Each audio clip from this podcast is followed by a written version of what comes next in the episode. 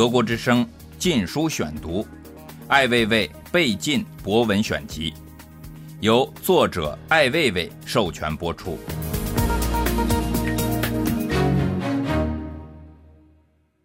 真的不知道。你愿意如何描述或定义你的艺术实践？艺术家、策展人、建筑师还是设计师？如果可能的话，我希望都不是。我就是一个人做了一些事情。很简短的回答，但你有一家建筑事务所，对吧？是的，我们一起做建筑、做艺术，20-30个人在一起，有时候还有工厂。我觉得重要的是怎么样和大家一起工作，完成一个题目，无论他是工人还是专业人士。但你如何定义你的实践呢？很混乱，可以走任何一个方向，没有一个真正的固定计划或方向。但你的计划似乎有一种连贯的态度和一套准确的词汇。当然，我一直都有一种态度，虽然没有固定计划，但有一种很强的态度。我说的可能不够准确，我应该说是一个带着态度的人。你说你的创作实践可以用混乱来描述，但实际上你的作品看起来更倾向于极简主义风格，在你的艺术和建筑里都看不到混乱的迹象。在无混乱的表象下隐藏着混乱，看上去是没有混乱，实际上是严重的分裂和词不达意。能不能正面回答这个问题？不然我们今天就赖在这儿不走了。说实话，我到底在想什么，也是我自己想搞明白的一个重要的问题。这不是在开玩笑，也不是玩技巧，其实是这样：早上起来，我看看自己的作品，一会儿这里出本书，一会儿那儿搞个展览，我就想，哎呀，我在做什么呢？每天都在想这个问题。我跟你有同样的问题，你怎么看你的作品与历史之间的特殊关系？比如你用大理石制作椅子。我的国家的历史，我个人的历史，或者我周围人的历史，都是一些去掉了很多部分的碎片，很难再接到一起。这些碎片又给了我很大的想象力，让我可以想象它们曾经可能是什么样的结构，但这种结构是不存在的。但用大理石制作椅子，等于把木头这种难以持久的材料换成不会变质的石头，把2张桌子拼接成一种新的事物，又仿佛在书写一种融合了中国传统的极简主义历史。你能不能讲一讲这种对历史和传统的运用？我一直觉得人类已经有了一套价值系统和制作方式，人们的习惯和我们常常用的语言就是这个价值系统的组成部分。我们的使用方式就是意义的载体。同样，我又很怀疑这个意义。我想，如果把一个东西的使用方式改变了，比如说大理石的椅子和木质椅子，虽然形态是一样的，但矛盾已经出现在里面了。对我来说，这种发现是一种学习，或者说是一个打击。但它们已经没有用了。还有别的用途，从我们臀部在这个平面上感到的舒适，到我们在精神上失重，也就是说对事物及其过去样式的一种想象。尽管它在你面前是这么一个形状，但你会想象它的过去。比如这些椅子是用大理石制作的，所以有一大部分石头必然要被去掉。这些想象本身有一种思考的用途。但你的作品里总有很多传统的中国日常用品，花瓶、椅子、凳子、家具，对比现代极简主义。如果我生活在法国或者印度，我会选择用不同的语言。从很小的时候，我就习惯跟周围的人说话，他们可能是一个赶马车的车夫或村民，这是一种很大的快乐。既然生活在中国，我会用一些比较熟悉的东西去创作，比如凳子或桌子。如果在巴黎的话，我可能会用红酒杯或香水瓶。至于所谓的极简主义方式，只有把事情做到很简单的时候，意义才容易浮现，我才能把话说得更清楚一些。倒不是我喜欢极简主义形式，而是极简主义能帮我把话说得更清楚。你的作品看上去就像你这个人一样，你在北京出生，在美国生活了很长一段时间，像一个美国化的中国人。我们不知道哪一个才是真正的艾未未。艾未未是个中国人呢，还是个美国人，还是美国化的中国人？尽管我是一个中国人，但我认为从离开中国之前到回到中国之后，中国也已经发生了明显的变化，已经是两个不同的中国。我离开以前的中国是一个非常严酷的共产主义专制国家。经过12年从美国回来，我看到的是一个物质化、资本主义化的中国。尽管在同一个地点，世界已经发生了变化。我从中国到美国，实际上就是为了寻求变化。我必须从地球的这一边飞到那一边，才能找到这种变化。12年就像一场梦，同一个地点也已完全变了样。如果非要找个理由不可的话，这一切可能是构成我人格分裂的原因之一。这也是北京历史危机的表现。现在北京几乎没有老房子了，一切都被披上工业化外衣，古老的东西都在消失，都在变成另外的样子，就像你用工业燃料浸染的瓶瓶罐罐。它们无关于历史，它们就是现在，就是超级进行时。你是在讲中国如今的变化吗？从永恒的过去进入当下的进行时。要真正了解或探讨这种改变的含义，其实非常难。对中国人来说，它是否有什么真正的意义？但我们至少看到这种改变是确实的。就像新石器时代的器皿被刷上一层工业颜料，原来的图文被掩藏在这层颜色之下，我们看不到，只能想象。你曾经把可口可乐标志画在陶罐上，把一个汉代的瓮在地上摔碎。你似乎想通过这些作品探讨历史如何变成今天社会对新品牌的设定。大商标出现在全世界各大城市，而过去以一种非常自然简单的方式被所有人抛弃。当我们在消费一件东西的时候，无论是可口可乐还是贵重的汉代陶器，我们的大脑也在同时被那个消费物消费掉。消费是双向的，我们要承认它的价值和意识形态，这就给文化提供了一种可能性，就是说，我们会不断地问什么是价值。那我们今天的文化是什么呢？今天的文化更多是一种不确定的状态。这种不确定的状态之所以产生，一方面是因为我们过多地拥有了不同类型的情感、价值和道德，但另一方面，我们又不再相信这些，我们永远在等待更新的东西出现，随时准备着介入另一个章节里面。对你来说，下一个章节是什么样的？我是清楚地知道，我们是没有什么地方可以到达的，但我也清楚地知道，我们也不可能一直待在这里。你住在村里，但在城里开了一家餐馆，是为了有个进城的理由，还是想把那儿作为你的办公室？我跟城市没有真正的关系，但我又知道有一座城市，有一个北京存在在那儿。如果仔细想一想，除了去那儿，我什么地方都不去，那里就成了我跟城市的一个象征性的连接点。我会去那儿吃饭或见朋友，但除此之外，我跟城市没有其他任何关系。确保自己仍然对这座城市有所了解。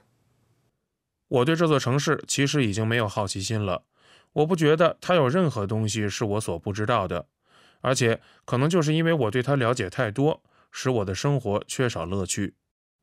可这里是一片住宅区，不光有你的房子。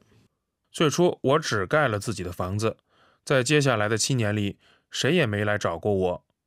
只是最近2年，村里人开始意识到这座房子给我带来了财富，所以开始请我设计更多同类型的建筑，好转租给画廊或者艺术家。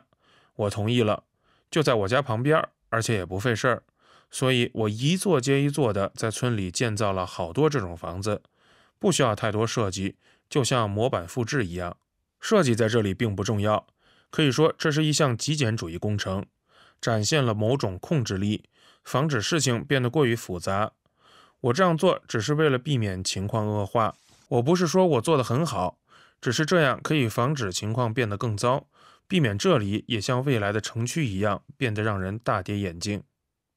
很少有艺术家创造了自己所在的社区。是的，我后来才意识到这一点，我现在才知道，我已经在村子里盖了40-50座这样的房子，这差不多都成了一种现象。但我很多事都是后知后觉的，比如我怎么会变成一名建筑师，还有参与奥运会场的设计，诸如此类的事情，最后总是能吓我一跳。可是当你在埃菲尔铁塔、白宫等文化政治标志性建筑前伸中指的时候，不可能表现得很惊讶吧？大家都知道你是一个非常直接的艺术家，心直口快，有时对权力和政治都表现出大不敬。我出生在一个强调批判的社会，自我批评被赋予了很高价值。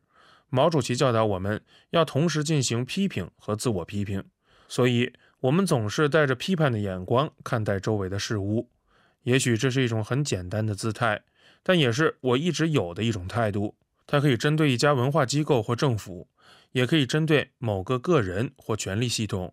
它可能是荒唐的、毫无意义的，但仍然表现出一个人的个人立场。那么对你来说，艺术家应该扮演什么样的角色？批判家？批判精神对我来说很重要。因为它能让我保持警觉，保持对生命的敏感和意识。保持警觉真的是非常基本的一件事。但这种精神在中国并不常见，在西方国家更普遍一点。我不知道，也许在今天的中国不常见。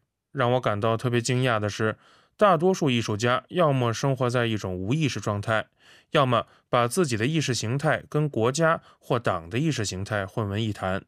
这特别不可思议。德国之声《禁书选读》。你对中国现在的整体情况怎么看？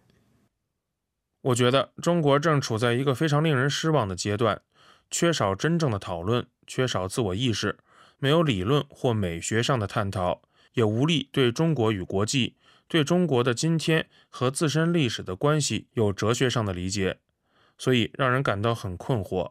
现在还不能清晰地看到建立民主国家的基础，整个状态问题多到令人迷惑。你如何看待中国当代艺术里的新生利益？为什么会经历这场繁荣？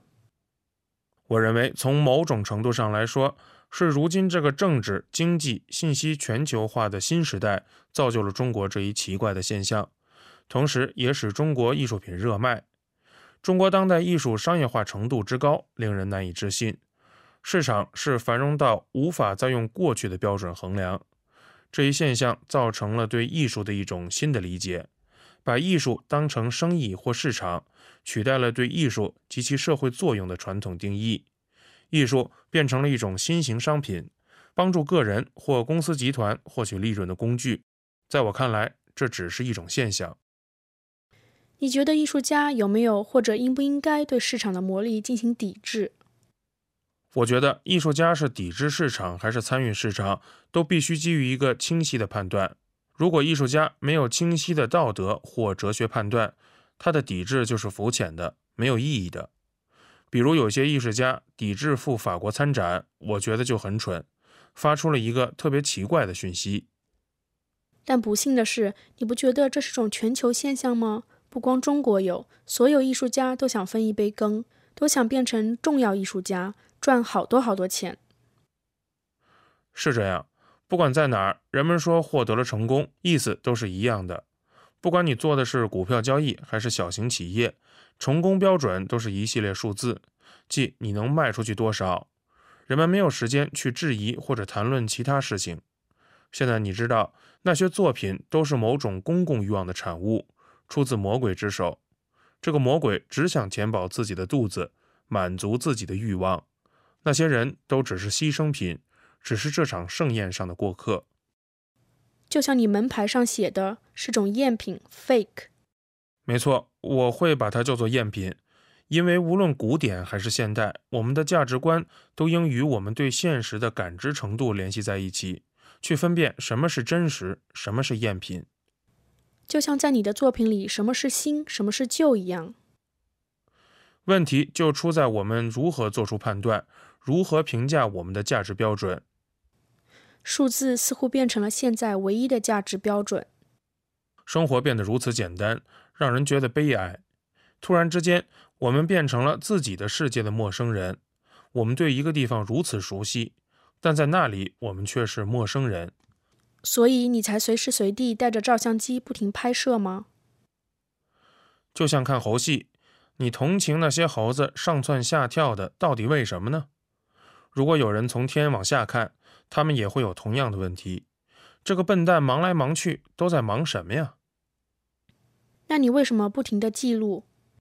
因为感觉和现实脱节了，无论你做什么，都无法感觉到与人的联系，与理性和心智的联系。你无法真正理解任何事，总处在一个濒临疯狂的边缘状态。你的照相机就是你大脑和手的延长，对吗？拍摄本来应该能够忠实记录场景或真实的状况，如距离、光线、位置等，但记录下来现象的意义在哪里？怎么才能拼接起来？是不是收集了所有的事实之后，你就能找出意义，就能真正理解现实？特别是有了数码相机之后，我们一次可以拍几千张照片。是的，图像越多，意义越少。所以既没有开始，也没有终结，就像一种循环往复的可能性。没错，重复2次、3次、100次之后，意义就自动消解了。我第一次看到你的时候，我觉得你像安迪·沃霍尔的儿子，随时都在开枪扫射。我觉得安迪·沃霍尔走在了时代的前面。那个时代没有任何数码设备，他需要克服技术上的缺陷。做丝网印刷作品的时候，他必须让工厂把图案重复印刷100遍。但今天只需要点一下鼠标就可以复制10亿次。他没有生在今天的这个时代算是幸运，因为如果在今天，他不可能做出任何东西。他刚好赶在了时代的前面，这也是为什么安迪·沃霍尔称其为安迪·沃霍尔。如今事情发展的速度越来越快，他曾经像个流氓，现在成了艺术家。是的，人类被自己的欲望毁掉了，因为我们要的太多，速度太快。每天我们接收的信息可以比以前人一辈子接收的都多，我们看到的也更多。情感和理智随时都面临挑战，因为我们永远无法分辨到底什么是真的。除了现象和数字，我们不关注任何东西。转一圈回来，问的还是那个问题：谁得到的数字比较大？或者2年后谁还屹立不倒？完全成了纯粹的体育竞技。是的，除此之外，我觉得这就像世界走在了头脑前面，一种动物或历史态度。人类大脑运作的方式发生了很大变化，思考变得过时，我们所做的只是接收和反应。你不必把事情搞清楚，在你搞清楚之前，结果就已经出来了。你必须从媒体上获知结果。你写东西吗？我写一些东西阐明我的态度。我觉得文字仍然是记录的首要工具，这样人们看了才会说：哦，那个人那时候的确说过那样的话。我想给自己出难题，让自己写点东西，就像走路一样，有很多不同的方式。同时保持制作和生产。制作和生产没什么意思，做一个东西出来太慢，而且容易变成某种表演。那有没有什么中国艺术家让你感觉比较近的？我的注意力主要不是放在艺术圈，而是在其他地方。比方说？比如地震，我们吃的食物，人们吃素的原因。所以你更多关注生活的问题。是的，生活本身那么神秘，你可以欣赏一辈子都不够。你有没有觉得50岁之后自己的作品发生了某些变化？